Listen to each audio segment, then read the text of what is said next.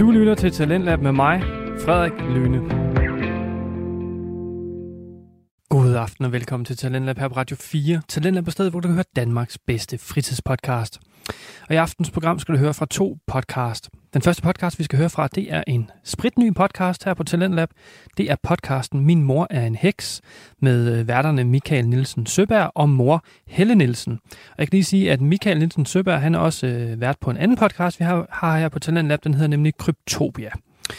Men Min mor er en heks, det er en øh, ny samtale-podcast, hvor øh, mor og søn taler om deres lidt, øh, ja hvad skal vi sige, unikke forhold, og om moren Helles lidt unikke evner og job og livssyn som heks. I aften er det første afsnit af podcasten, og det bliver en form for introafsnit, hvor vi bliver lidt klogere på, hvem Michael og Helle helt præcist er, og hvad grundlaget for denne podcast egentlig er. Og i aftens anden time Talentlab, der skal vi høre fra podcasten Gråzonen med Ahmed Omar og Hassan Haji, som har en gæst med i form af Fardin Messi, som nok mest er kendt for at lave en masse pranks, som han så deler på sine øh, sociale medier. Men først, der skal vi altså høre den her helt nye podcast, som hedder Min mor er en heks. Så øh, smid hvad du har i hænderne, lav en kop kaffe og slå dig ned i sofaen, og lad dig underholde de næste to timer. Her kommer Min mor er en heks. Min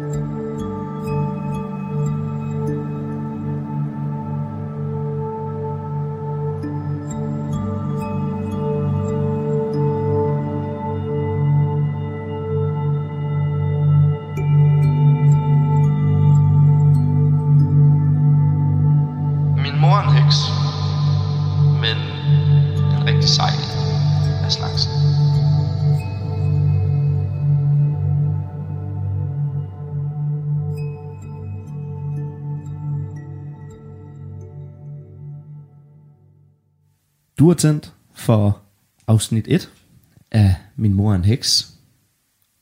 Hej mor, Hej Michael, så er vi i gang. så er vi i gang. Der er tændt for lydsporet. Jeg har siddet og nørklet lidt med lidt equalizer de sidste par minutter her. Men nu er vi klar, og vi har jo valgt at lave en podcast, der hedder Min mor er en heks. Og det var faktisk lidt min idé jo, vi skulle i gang med det her. Ja, det er din idé, Ja, men jeg er med. Ja. Jeg fik ideen, fordi at jeg synes, vores forhold er meget unikt. Og øhm, Enig?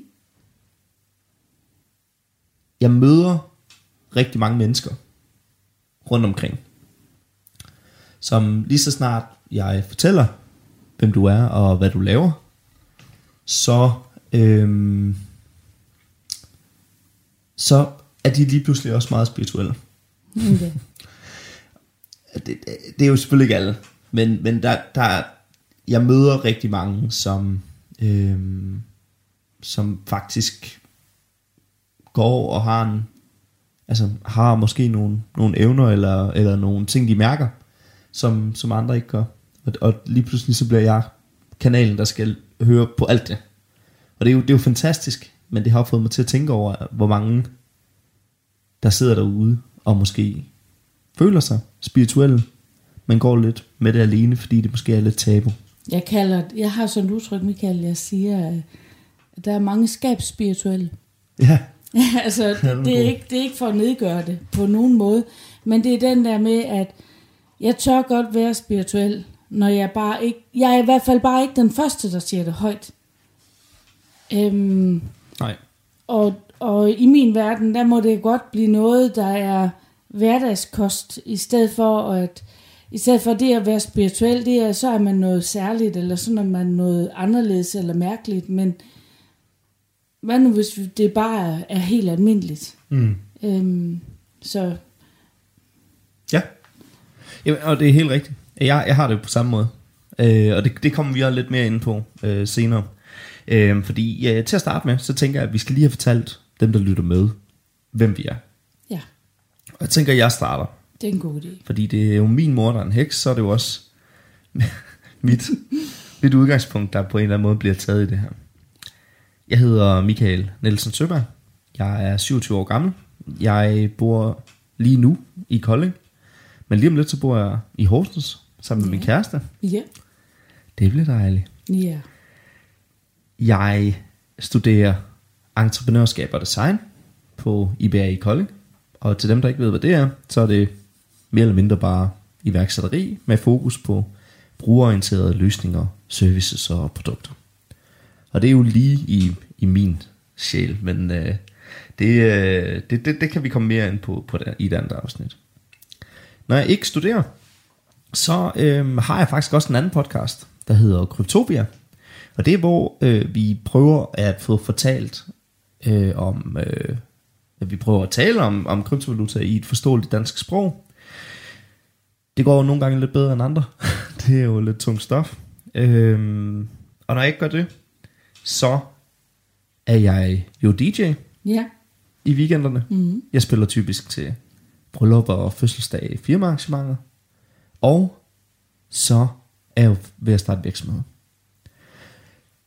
Så overordnet set, hvis ikke man tænkte andet, så er du et helt almindeligt menneske. Ja, det vil jeg sige. Og det er måske også derfor, jeg synes, det har været lidt en god idé at lave den her podcast. Mm. Fordi vi er altså rigtig mange, der lever et helt, helt almindeligt liv, mm. men går med ret lukkede døre om, omkring den her, den, den indre del af sig selv, hvis man Ja. kan sige det sådan. Ja, for det er den indre del. ja. Ja. Og det kan jo godt være sådan helt angstprovokerende næsten, at, øh, at, at, at bare skulle give sig 100% øh, offentligt øh, i forhold til den del nu. Men øh, jeg tænker, man har, man har tændt for podcasten, hvis man er interesseret. Ja. Ja. Og derfor så har jeg sagt, at så, øh, så lægger vi heller ikke lov på noget som helst. Nej. Det vel lidt af mig.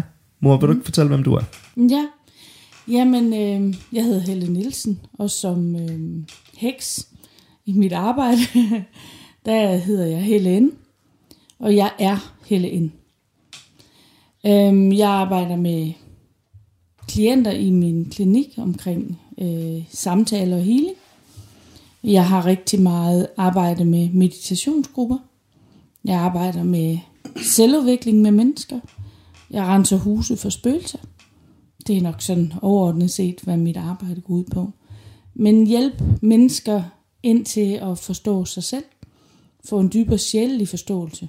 Altså, hvem er det reelt, jeg er dybt inde?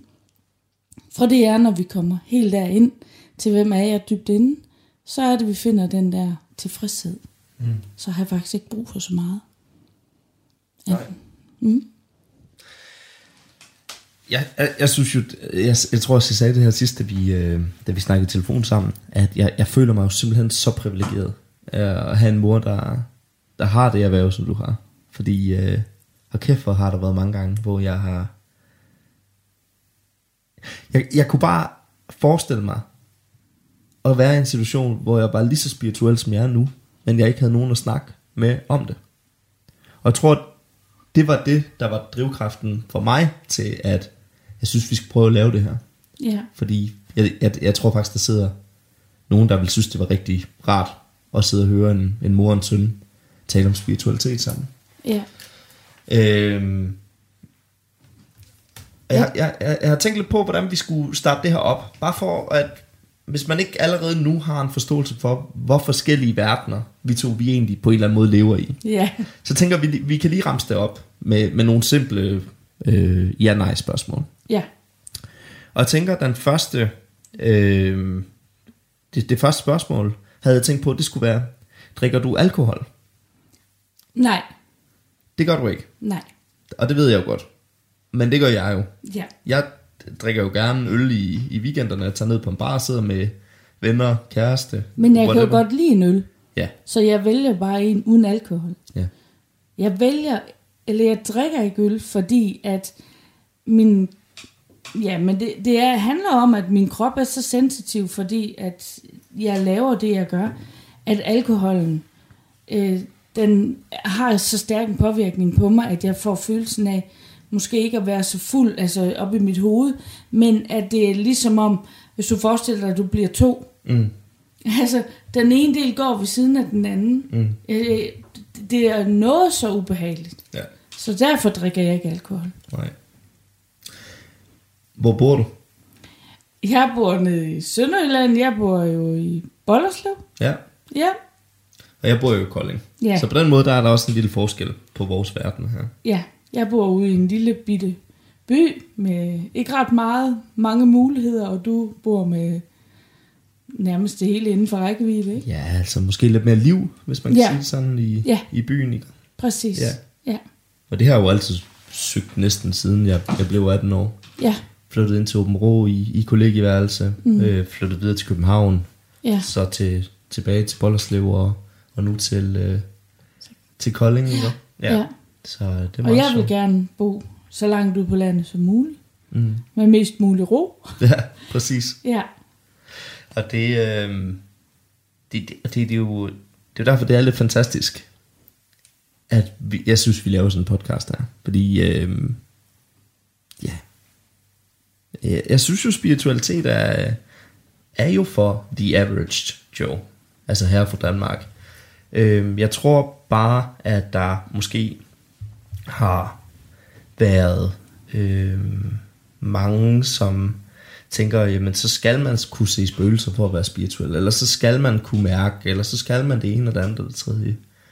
Øhm, så jeg, kunne egentlig godt starte med at spørge dig, sådan helt basic, for nu er det jo et introafsnit, vi laver, så vi skal også skal have nogle grundlinjer på plads. Mm.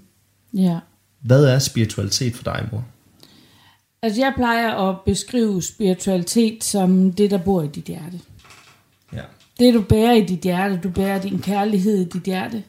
Du bærer din tro i dit hjerte. Altså om du tror på, at der er noget, der er højere end dig selv. Og når jeg siger tro, så siger jeg ikke Gud.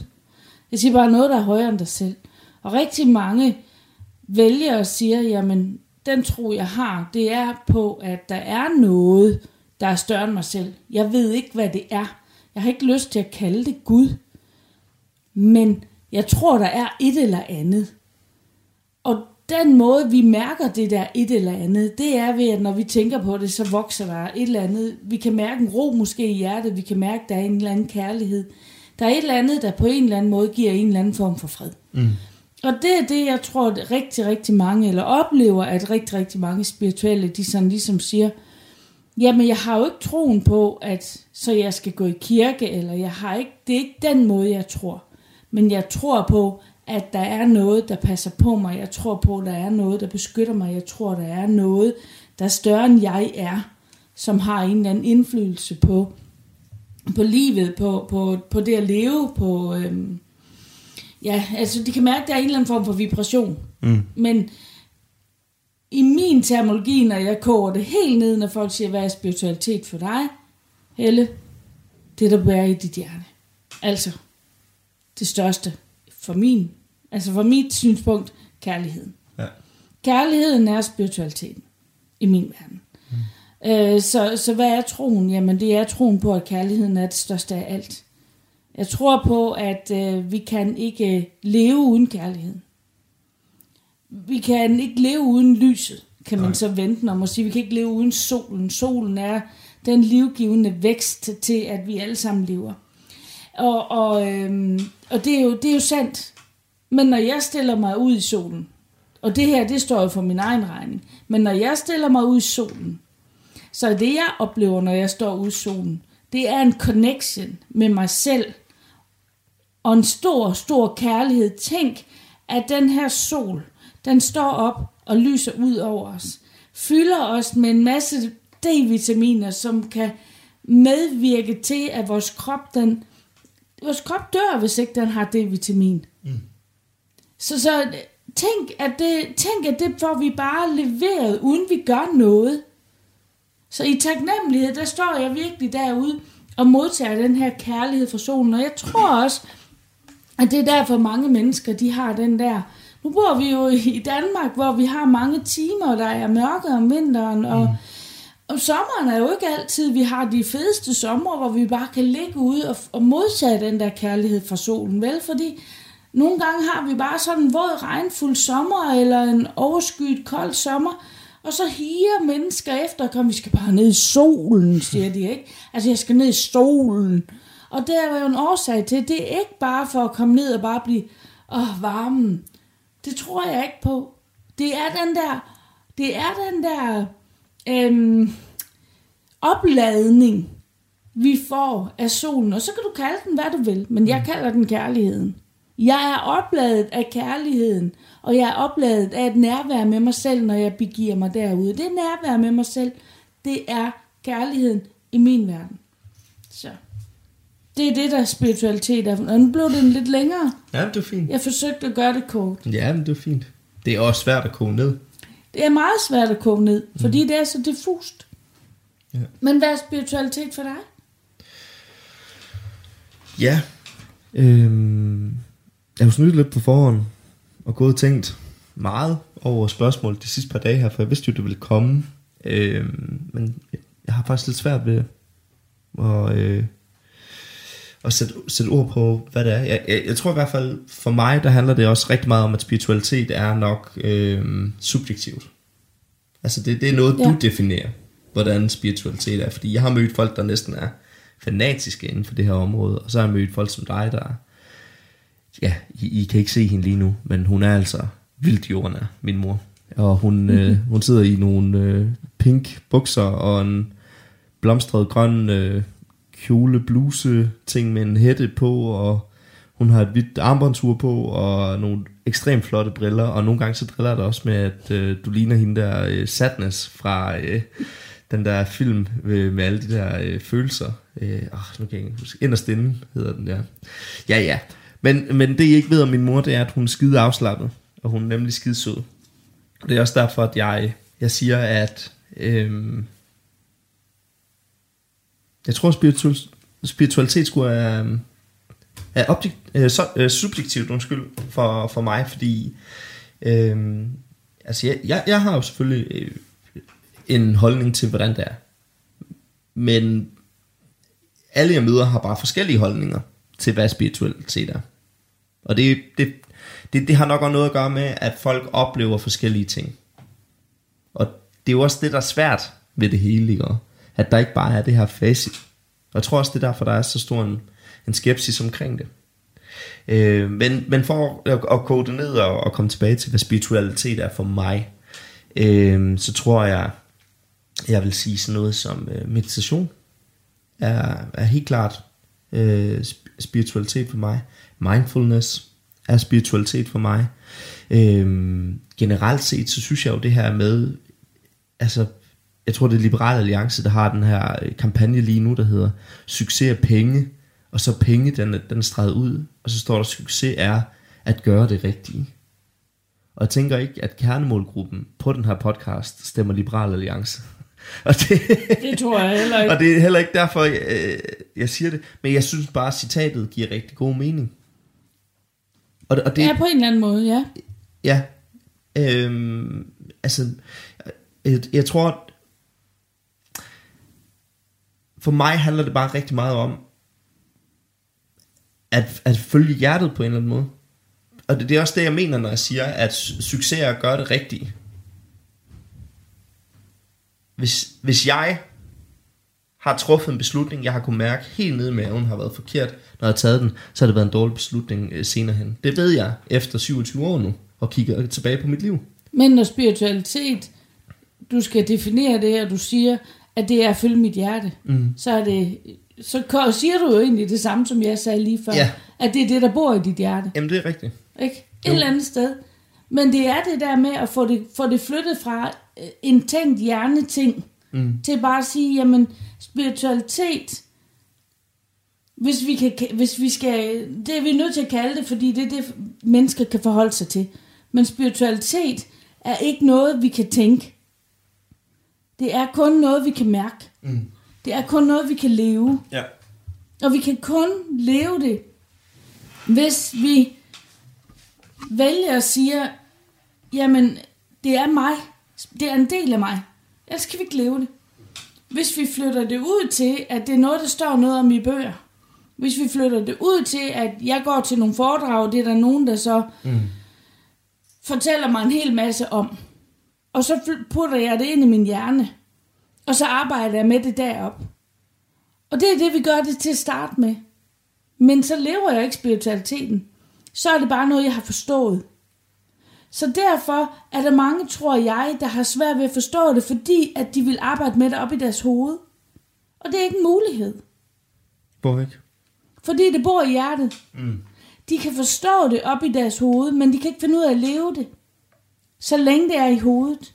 De kan først leve det, når de inde i hjertet kan mærke, det er det her, der er rigtigt for mig. Mm. Så kan de begynde at tage en livsvej og så sige, men min nabo behøver ikke også at synes det. Min partner behøver heller ikke at synes det, men for mig gør det godt at være der.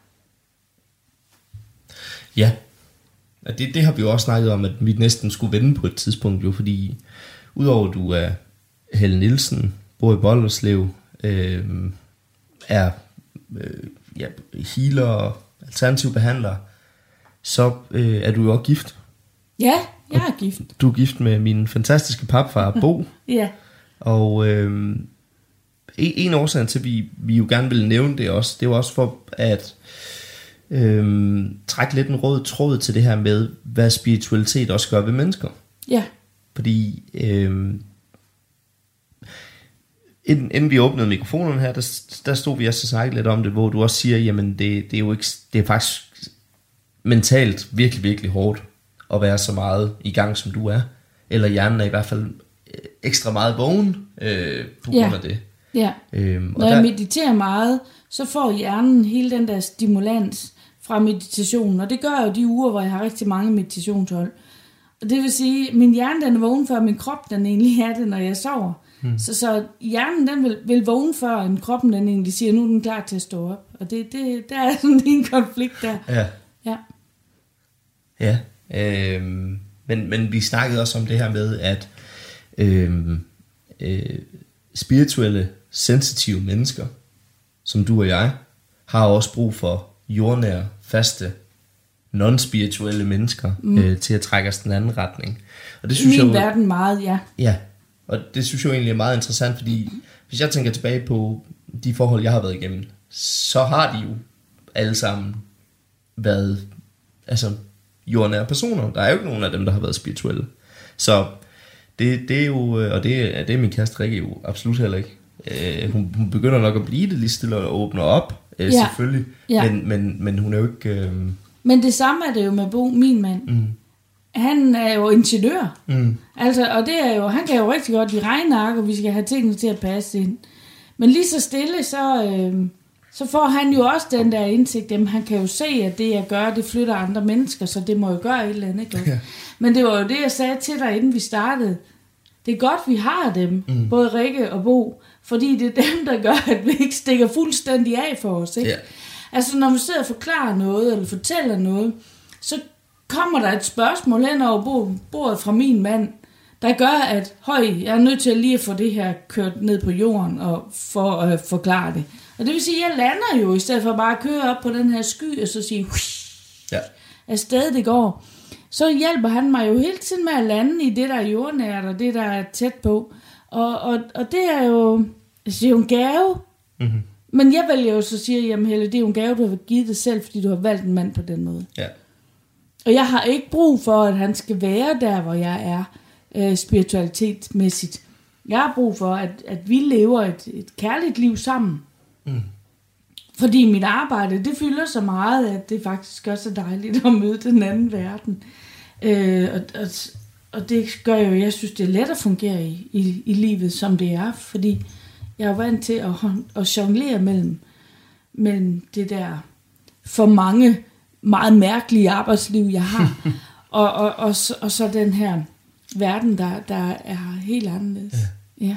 Og nu siger du selv, det, det, det mærkelige arbejdsliv, du har, og, øh, og en verden, der er helt anderledes for andre. Det, det tror jeg ikke, der er nogen, der som sådan er, er uenige med dig i, at både dit arbejdsliv er mærkeligt, og, øh, og din, din, din verden er anderledes end, end de flestes. Øhm, Du lytter til Talentlab med mig, Frederik Lyne. Vi er i gang med første time til Landet på Radio 4, og vi er lige nu i gang med at høre samtalepodcasten Min mor en heks med Michael Nielsen Søberg og Helle Nielsen mor til Michael, som er en heks. Vi skal nu høre lidt mere om, hvor seriøst Helle egentlig tager det her med at være en heks, eller om der også er plads til at gøre lidt grin med det. Lad os vende tilbage til podcasten. Her kommer Min mor er en heks. men, men en ting, som jeg gik og tænkte lidt på, øh, vi også måske skulle få nævnt her i introafsnittet, det er, at øh, vi har jo faktisk rigtig, rigtig meget humor med ind over hele den her verden. Ja. Altså, du er jo øh, i, i rigtig mange år, mens øh, Bo Strenge og, og mig og min lillebror David øh, boede hjemme i Bollerslev. Der blev du kaldt Ghostbuster. Ja, Who you gonna call? Helen, ja. sagde vi. præcis.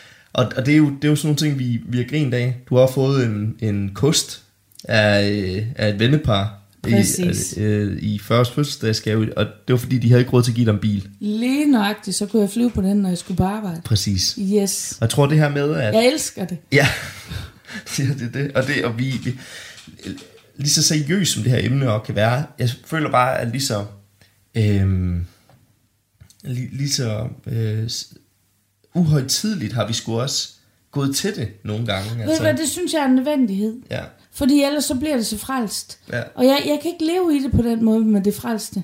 Altså, du kan jo bare tage et eksempel. Den der kost, jeg fik, da jeg var 40 år, ikke også? Mm. Værsgo. Tillykke med fødselsdag. Jeg har ikke brug, eller jeg har ikke, vi har ikke råd til en bil. Den står jo hjemme i klinikken med en heksehat på toppen af, mm. af fordi at, jamen, det er jo bare det, er jo bare det jeg er, og samtidig så synes jeg, at jeg er jo bare ligesom alle de andre. Mm. Og det er sådan, jeg godt kan lide det. du er i hvert fald helt din egen. Det er der ikke nogen, der er i tvivl om. Øh, Altså det tror jeg, altså, det tænker jeg jo, vi alle sammen er, men jeg ved jo godt, når mennesker ser mig, så ved de også, så tænker de, åh, oh, det er hende der, der kan kigge lige igennem mig. Og, og det, er jo, det er jo ikke det, jeg gør. Det gør jeg, når de kommer op i klinikken og sætter sig i min sofa, mm. og vi skal have en, en session, så kigger jeg igennem, fordi det er det, de har bestilt. Ja. Hvis du møder mig på gaden, så gør jeg ikke, så siger jeg, goddag, og hun har du det. Mm. Fordi det er, jo, det er jo der, jeg møder mennesker, og det er, det er jo sådan, jeg synes, mennesker skal mødes. Har du nogensinde følt, at øh, folk næsten har været sådan lidt bange for dig?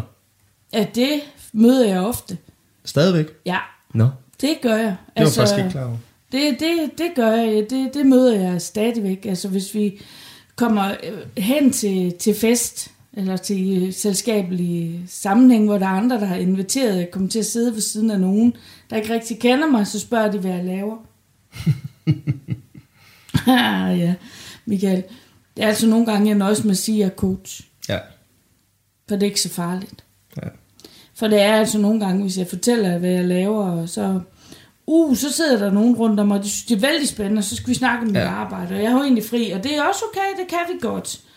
Øh, men så er der også dem der, der ligesom, de stivner helt på stolen, og så mm. trækker de sig sådan lidt væk, og så giver til at snakke en anden vej. Men det, det er jo også lidt fordi, det, det er jo simpelthen så sjældent, at andre mennesker møder andre mennesker, der er spirituelle på en eller anden måde. Jo. Godt fordi det er så tabu at tale om.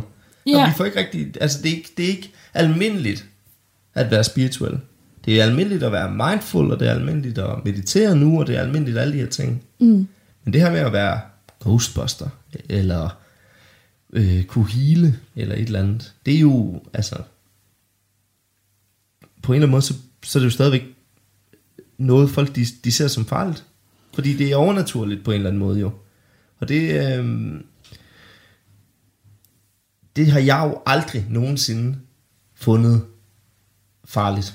Altså, jeg har jo altid, jeg har jo altid været nysgerrig på, at det er nok svært at være, som jeg er, og så øh, at have et liv på den måde, jeg har, og så have to drenge, jeg ligesom skal opfostre øh, bedst muligt øh, til, til at kan agere i, i, i verden, mm. som øh, som jeg får lyst til at sige, ligesom alle de andre drenge, så de kan, kan, altså kan være en del af fællesskabet derude. Ja, det. Så jeg, jeg, jeg synes, jeg har forsøgt i hvert fald ikke at være indoktrinerende på jer, men, men øh, det er jo kun jer, der kan sige, om det lykkes mig eller ikke lykkes mig. Jamen, altså. det, det, det har det helt sikkert. Og jeg tror heller ikke, jeg havde siddet i dag som DJ, øh, festab øh, i weekender, øh, iværksætterstuderende og, øh, og, og alle de ting, som jeg er, øh, hvis jeg var blevet i går så en hjernevasket øh, til at, at, at tro alt det, du, øh, du, du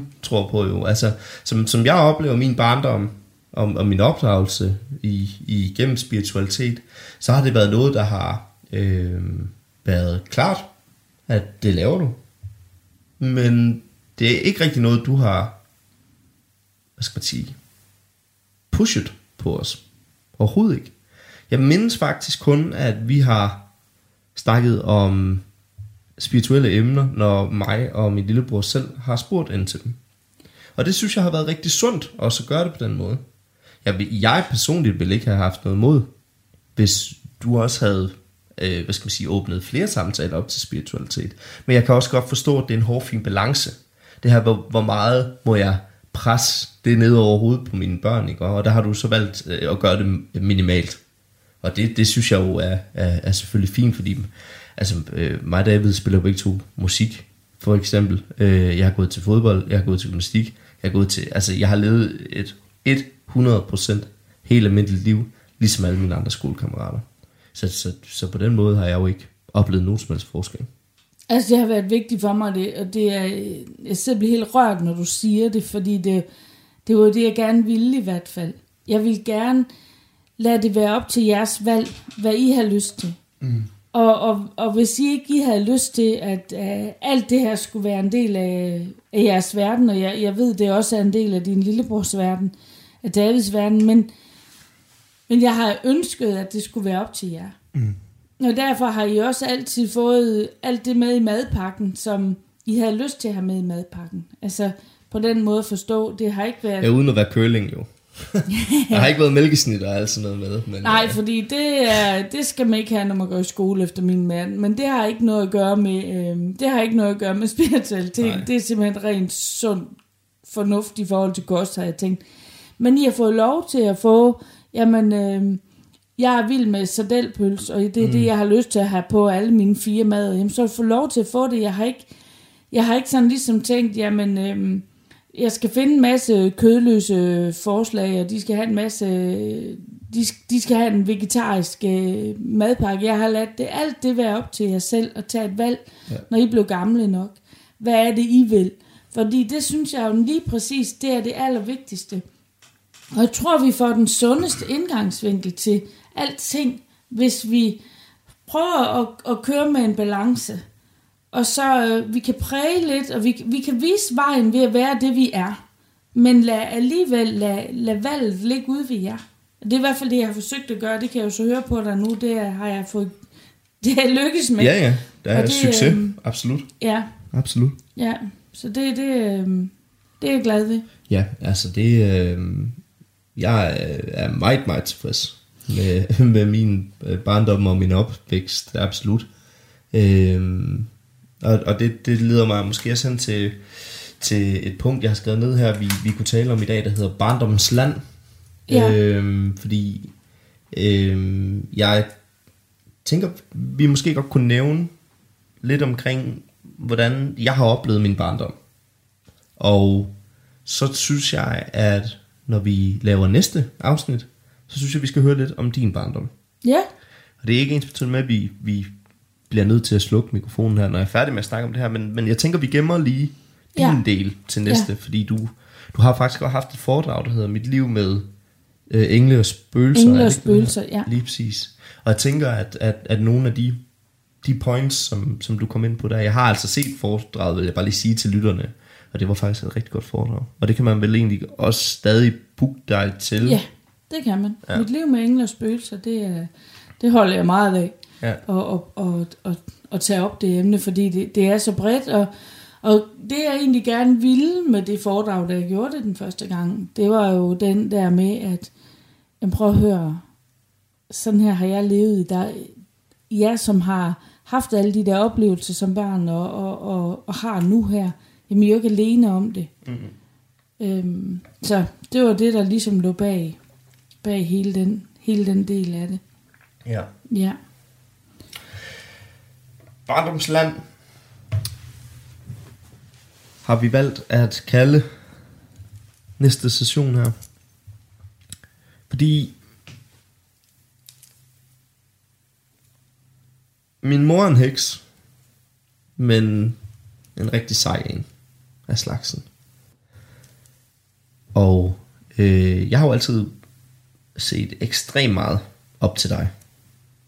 Øh, jeg synes jo, som, som iværksætter og som øh, entreprenørskab og designstuderende, øh, hvor vi meget holistisk øh, bliver uddannet inden for alle de grene iværksætteri byder, Øh, og hvis man ikke lige ved, hvad holistisk er, så er det helt okay. Det vidste jeg heller ikke. Det betyder, at man, man bliver sådan lidt en generalist. Man, man har en, en lille smule kompetencer inden for mange kompetencer, i stedet for at dykke ned i, i et område, så blive ekspert på det. Når jeg kigger med iværksætterøjne på dig og den forretning, du har lavet. For det er klart, du, du tjener op penge på det, du laver, altså kunne du ikke leve. Nej, det er en nødvendighed. Ja. Så må jeg sige, at øh, og jeg har heldigvis også sagt det her til dig før, så, så, så du bliver forrørt, ikke? Men, men du er jo mit, mit største forbillede inden for det her. Fordi at tage, der bliver lige slået græs dernede. Sådan det. det. Det er en del af charmen, det må Det man er en lige tage del af livet. Ja, Ja, det er livets lyde. det er rigtigt. Øhm, at skabe en klaverjant, spirituel, kald det hvad du vil, forretning, alternativ behandlerforretning, nede i det mørkeste, mørkeste Sønderjylland. Hvis man lige sådan en ren målgruppeanalyse kigger på, hvor det havde været smartest for dig at placere dig geografisk rundt i Danmark, så tror jeg, at det sted, du egentlig valgte at placere dig, nok havde været et af de taktisk mere usmarte steder Ja, enig. at starte. Enig. Jeg ved, du har jo været i, i København flere gange, og der, der er lidt mere arbejde derovre, kan man sige. Men, men lad nu det ligge, fordi Sønderjylland er altså også et dejligt sted, og der, der, er øh, du har jo nogle rigtig, rigtig dejlige kunder dernede. Sønderjylland er mit hjem. Ja. Og øh, det, det skal slet ikke lyde som om, at jeg prøver at tale... Øh, Men hvis det var penge, jeg ville tjene, så skulle jeg bo i København. ja. Det er ingen tvivl om. Min, min pointe, tror jeg også, og, og inden der er en masse sønderjyder, der stod for min dør med hud, høtyve og, og alt sådan noget, så vil jeg bare lige sige, jeg er selv født og opvokset, og er rigtig glad for Sønderjylland. Jeg siger bare, at fra et iværksætterperspektiv, der har det jo helt klart været en udfordring. Mm. Og øh, ja, jeg tror aldrig, jeg har mødt en iværksætter med så meget gå på mod, som du har. Der har intet i hele verden, der har kunne slå dig ned. Du har fortsat, og jeg, jeg husker også, at øh, efter du blev skilt, og vi fik et nyt hus, der, øh, der var der en episode, hvor jeg ville smide øh, en smør ud, fordi at den, øh, der var ikke særlig meget i tilbage. Så jeg ville åbne en ny pakke. Og det, øh, det måtte jeg ikke, for der var stadigvæk en lille bit smule i. Der var til et halvt stykke rugbrød. Jeg tror, jeg, jeg kom til at sige et eller andet med, mor, der er jo kun for en krone tilbage, eller sådan noget. Og så kan jeg huske, du kiggede mig i øjnene, og så sagde du, hvis du vidste, hvor meget en krone betyder i mit budget, så ville du ikke smide den ud. Præcis. Og nogle gange, når jeg sidder og tænker på, hvad der er nødvendigt her i livet, så tænker jeg lidt tilbage på den situation. Fordi øh, ja, det gør jeg sgu. Og det, og det er bare lige tilbage til det med, at øh,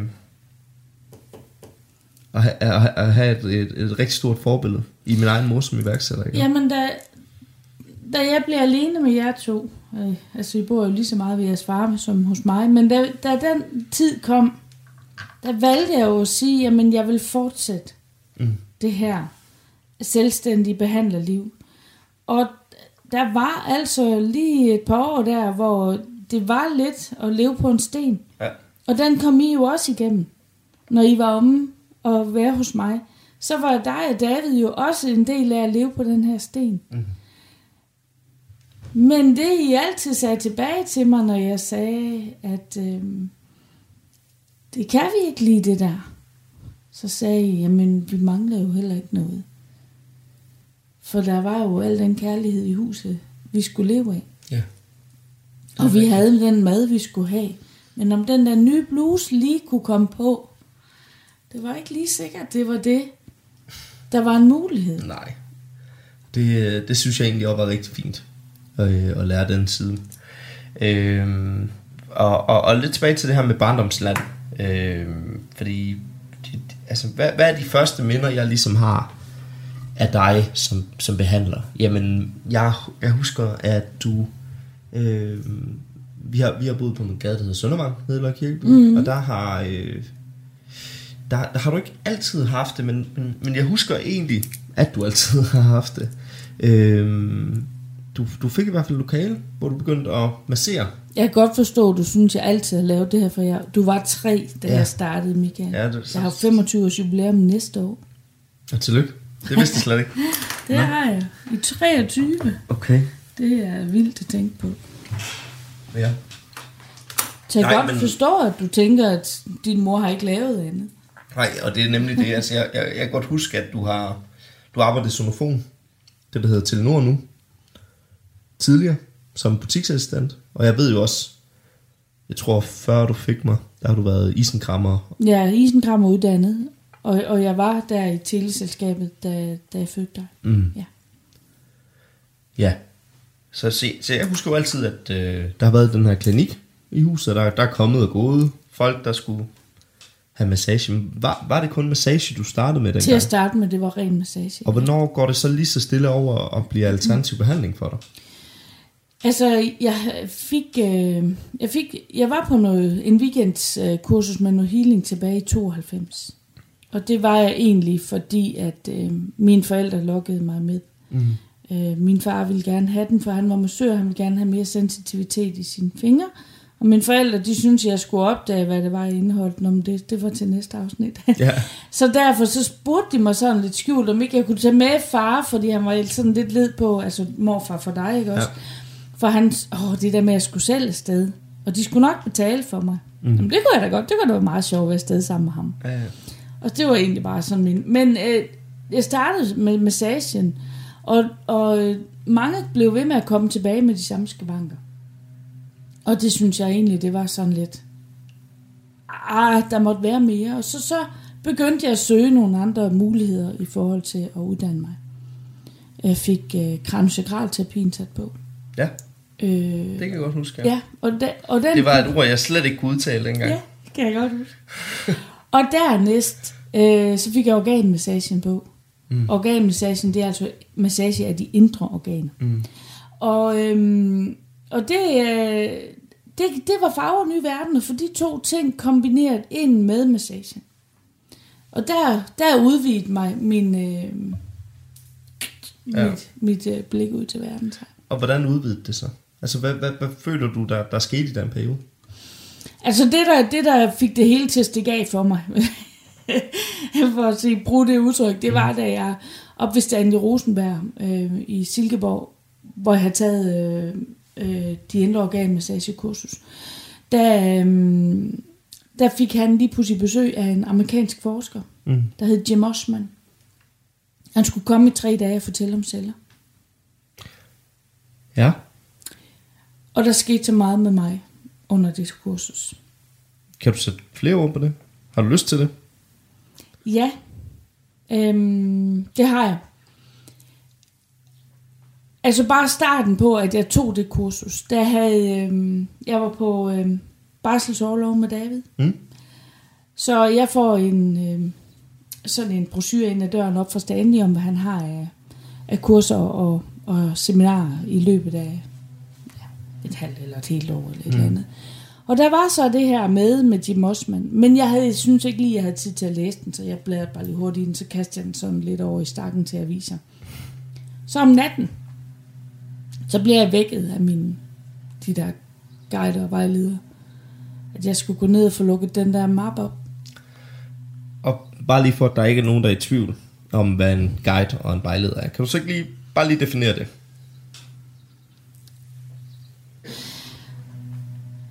Altså, øh, det vil jeg egentlig gerne vente med til næste afsnit, øh, og fortælle om guider og vejledere. Øhm, men, men jeg var nede, jeg var nede og bladre i det her blad, og, og øhm, ser så høj, der var et tre dages seminar om celler. Jeg anede ikke, hvad jeg skulle med det, men jeg kunne bare mærke, at det skulle jeg. Så Var, jeg, var det bare helt ned i maven, du mærker det? Det var bare helt rigtigt. inde i hele mig, fra tærspids til fingerspids til toppen af kraniet. Men jeg vidste ikke, hvorfor. Jeg vidste bare, klokkeklart, selvfølgelig skal jeg det. Mm. Altså, det blev bare, da jeg læste om det, så var det bare sådan, ja, selvfølgelig skal jeg det. Øhm, øh, og så meldte jeg mig til det seminar der, og var blæst bagover, og startede så en helt ny øh, måde at, at lave mit arbejde på, da, da jeg kom hjem derfra. Ja. Men, men, men celler, jeg, jeg, jeg forstår simpelthen ikke, hvorfor det var vigtigt at komme op til et foredrag om, om celler i Nej. Silkeborg. Men det forstår du, når jeg fortæller i anden afsnit. Godt. Så lader vi det være en lille cliffhanger der. hvad, hvad sker der så herfra? Fordi e- en ting er, at øh, vi har en podcast her, hvor øh, du og jeg i, i samtale taler om, hvordan det er at have en mor og sådan noget. Men jeg synes egentlig også, det er ret rart på en eller anden måde at sådan rigtig få talt det ned i, hvad er det egentlig, der er sket igennem livet. Øh, fordi mange af de ting her, de, de øh, altså enten så, så, så de måske forglemt lidt, eller også har været så ung, at jeg ikke rigtig husker dem, og, og så videre. Så, øh, så, så, så jeg synes egentlig, det er, det er ret fedt, vi lige får fortalt om det.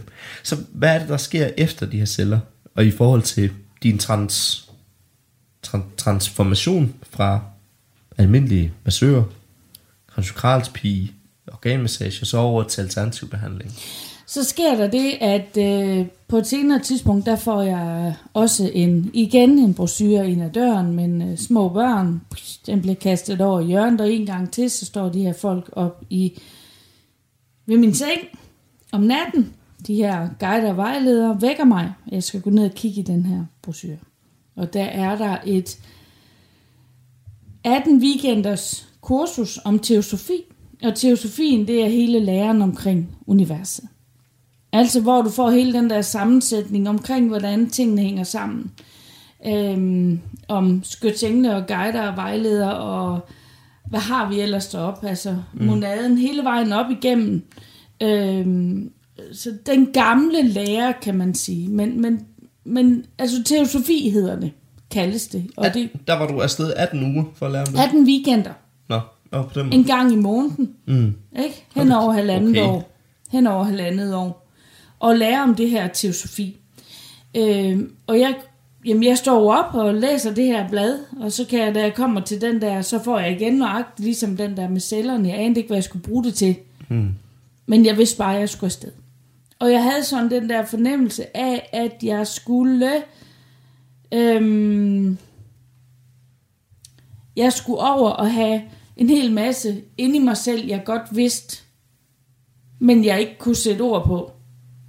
Alle de termer, hvis man kan sige det sådan, dem skulle jeg over have sat fast. Dem, dem havde jeg, jeg skulle over have, kan man, kan man sige, jeg skulle over have det sproglige på plads i forhold til at udtrykke, hvad alt det her det er for noget. Mm. Det tror jeg, jeg godt kan... Altså at have den der baggrundsforståelse, sådan så jeg vidste på en eller anden måde, hvad det var, jeg anderledes oplevede eller fik som impulser. Jeg kunne forstå mine egne impulser så. Mm. Det var nok så noget i den stil, jeg skulle bruge de 18 weekender til. Okay. Um, Det var Så- lang tid. det var lang tid, ja. Det, det, kan- altså, øh, igen, øh, lige, lige så vel for lytternes skyld, at vi ligesom skitserer den her tidslinje for dig ned. Ja, Øh, så noget her, det, det var jeg slet ikke klar over. nej. Altså, din lillebror kan huske det, fordi, fordi at øh, den lille bil, jeg havde at ligge og køre i, der var der typisk en stol til ham på forsædet, eller øh, et eller andet. Mm. Og når jeg havde været derovre, jeg havde en med øh, fra byen, der, kørte, der skulle køre med hen til det kursus der, så var han, den der stol, der flyttede fra forsædet om til bagsædet, og så blev der sådan sagt, har du haft kursusmanden med igen? og jeg var ved at skulle sætte den her stol på plads. Ja. Så, og det kan han stadigvæk godt huske. Ja, øh, David han skulle grine. kursusmanden, ikke? Jo. Kalder han ham stadigvæk. Øhm, og ja, og David er jo 20, men han hedder stadigvæk kursusmanden, Ja, ja, fordi sådan han det. kan ikke huske hans navn. Øhm, men, så, så det var, øhm, det var ligesom der, og, så, og øh, da jeg var færdig med det, så øhm, jeg blev faktisk skilt i slutningen af de weekender der. Jeg var faktisk ikke med til de sidste to weekender, fordi der var jeg ved at flytte Mm. øh, i forhold til hele det her skilsmisse noget. Mm. Og, og så kommer tidslinjen nu, at vi flytter over i, i et andet lille hus, hvor jeg får klinik. Og der begynder tingene virkelig at løbe stærkt. Øhm, der starter jeg lige så stille sådan nogle små meditationsgrupper med fire og fem stykker. Jeg starter ja. nogle meditationsgrupper med stress, så jeg starter lige pludselig laver den ene stue i huset om til en gruppe, fordi nu skal jeg så have nogle 10 stykker på besøg og sådan noget. Ja. Så, så det var ligesom starten, kan man sige, på hele det her med, at jeg får meditation ind i, i min, min verden. Og igen føler jeg jo ikke, at, men det kommer i anden afsnit, det var også meget mere af, at jeg, jeg er blevet drevet ud i at gøre alting derfra. Mm. Altså fra at de begyndte at vække mig der om natten og sige, prøv lige det, prøv lige det, prøv lige det. Så er jeg blevet vækket ud i at gøre alt det, jeg faktisk gør, synes jeg. Mm. Nu vækker de mig ikke mere, nu kan jeg godt snakke med dem, uden at jeg behøver at blive vækket. Ja. Det glæder vi os til at høre mere om ja. i andet afsnit så. Mm. Jeg ved, at du har også nogle spørgsmål, du gerne vil stille mig her til sidst. Ja, fordi jeg tænker altså, du har jo også gået som det der, altså mennesker i byen, der har jeg været sådan, ja, måske været en lidt en særling, eller, altså hvis du går tilbage til 1998, hvor jeg startede som massør, Mm. der var ikke ret mange alternative behandlere. Nej, ja, så er vi jo også tilbage i Sønderjylland. Så, så vi er jo altså i en, en Præcis. by, der hedder Kirkeby med 10.000 indbyggere, og alle yes. kender alle. Yes. Ja. Og så startede jeg det her op, og jeg begynder også øh, efter ikke så lang tid faktisk at rense hus. Mm. Og så begynder jeg jo at blive lidt hende der, og, og nogle af dem, der kommer til massage, de kan sidde og sige, ja, jeg var til fødselsdag der og der, vi, vi drøftede dig lige rundt om bordet. Oj, sagde jeg. Ja, fedt. Øh, forhåbentlig for noget godt. Ja, ja, ja, ja, ja, blev det så sagt. Okay, uh, ikke? Um, og så tænker jeg jo sådan lidt, når, når jeg har gået i byen som den her mærkelige postkasse røde hest et eller andet, der bare stak, stukket ud. Hvordan har det så været som søn af hende, den lidt mærkelige, måske i nogens øjne freak, og så går i en folkeskole og bare skulle fungere derom? Jamen altså... Øh... Radio 4 taler med Danmark. Du lytter til Talentet her på Radio 4, og jeg prøver så lige her, da vi snart skal til nyhederne her på Radio 4. Vi er i gang med at høre den her nye samtale-podcast her på Talentlab. Min mor er en heks med Michael Nielsen Søberg og Helle Nielsen. Altså en podcast, hvor Michael han taler med sin mor om, hvordan det er at være heks, og hvad hans opfattelse af, hvad det, hvad det er, indebærer. Det at være heks, det, det er dybt interessant, synes jeg. Og faktisk også noget, som... Øhm, Ja, det er ikke helt nyt for mig faktisk. Øhm, I min tid på min øh, kandidat, jeg har læst øhm, journalistik øh, som kandidat, der havde jeg et lydprojekt, hvor jeg skulle lave om øh, nutidens hekse. Det var en idé, jeg fik, fordi jeg tænkte sådan, man kunne lave en anden sammenligning mellem, hvordan, hekse det er, der, hvordan det er at være heks i dag, sammenlignet med, hvordan det var at være heks, lad os sige, nogle 100-200 år tilbage. Og her i den her forbindelse, så øh, skrev jeg ind til nogle hekse på Facebook, som der er sådan en øh, Facebook-gruppe, så det var faktisk ikke så svært at finde. Og så fik jeg lov til at komme ud og besøge øh, to hekse i Aarhus øh, omegn. Og det var sådan en, øh, det var en kæmpe øjenåbner for mig faktisk. Jeg gik nemlig ind i det her projekt med den der opfattelse, at hekse, det var sådan nogle kvinder, som var lidt, øh, lidt spøjse, og som troede på alt muligt halløj. Øh, og som sågar måske lige havde en eller anden form for sådan, du ved, sådan noget heksekostymer eller sådan noget. Men jeg må sige, at det var, altså, det var et helt andet indtryk, øh, jeg havde af dem, efter jeg havde, øh, jeg havde lavet mit projekt. Øh, og faktisk, så talte jeg i forbindelse med mit projekt også med en præst, som havde studeret religionsfænomenologi. Øh, fænomenologi. det er et svært ord. Og, øh, og han havde derfor også kendskab til, til heksekulturen. Og han, han, han, han beskrev dem på en måde, som jeg synes faktisk var ret... Øh, hvad, hvad skal man sige, det var meget sødt på en eller anden måde. Altså sådan, øh, han beskrev dem nemlig som nutidens hekse som en form for homeopater, altså en form for øh, urtekvinder, som, øh, som tror på, at naturen har en vis kraft, som kan mere end det lige vi sådan andre tror på, for eksempel sådan som mig tror på. Øhm, og det gav bare sådan ret god mening for mig på en eller anden måde, og noget, som jeg egentlig har, øh, har taget med mig siden. Altså, når, altså, når jeg hører folk i, i dag beskrive dem selv som heks, det, der er nogle gange, det kommer op i forbindelse med noget med medierne eller et eller andet, der kommer en dokumentar men et eller andet, så, så tænker jeg på dem som, ikke som hekse, men som de her lidt øh, urtekvinde-typer. Og i sidste ende, så er det jo også ret øh, lige meget, øh, hvad de her, som identificerer sig som hekse, hvad de kalder sig. Altså, så længe de hviler i det, de er, og deres identitet, så, øh, så er det jo det, der er vigtigst. Men, men, men stadigvæk, jeg synes, det, det, øh, der er bare et eller andet over det der ord heks, som, Øh, ja, som er misvisende på en eller anden måde. Og det er også derfor, jeg virkelig lægger tryk på det der med, som det præsten han sagde, det der med, at det er urtekvinder eller homeopater, som er lidt et fancy ord for dem, at at det måske beskriver dem endnu bedre, og, og giver dem måske et lidt mere positivt lys frem for det med heks, for det kan virkelig tit blive forbundet med noget, som er negativt, og, og folk har en eller anden, øh, sådan en, allerede en, en, en konklusion på, hvad de her typer, de egentlig øh, begiver sig ud i, og er, er bare ud fra, øh, fra ordet heks, hvilket er vildt ærgerligt. Men, øh, men ja, så det er derfor noget, det er noget, jeg synes, der jeg blev mærke i, dengang jeg lavede mit projekt. Men vi skal til at runde af her på første time til Talenter på Radio 4, og vi er tilbage i time 2, hvor vi skal høre resten af Min Mor en Heks. Og så skal vi også høre et afsnit fra Gråzonen med Ahmed Omar og Hassan Haji, som har Danmarks egen prankster med, nemlig Fadin Messi.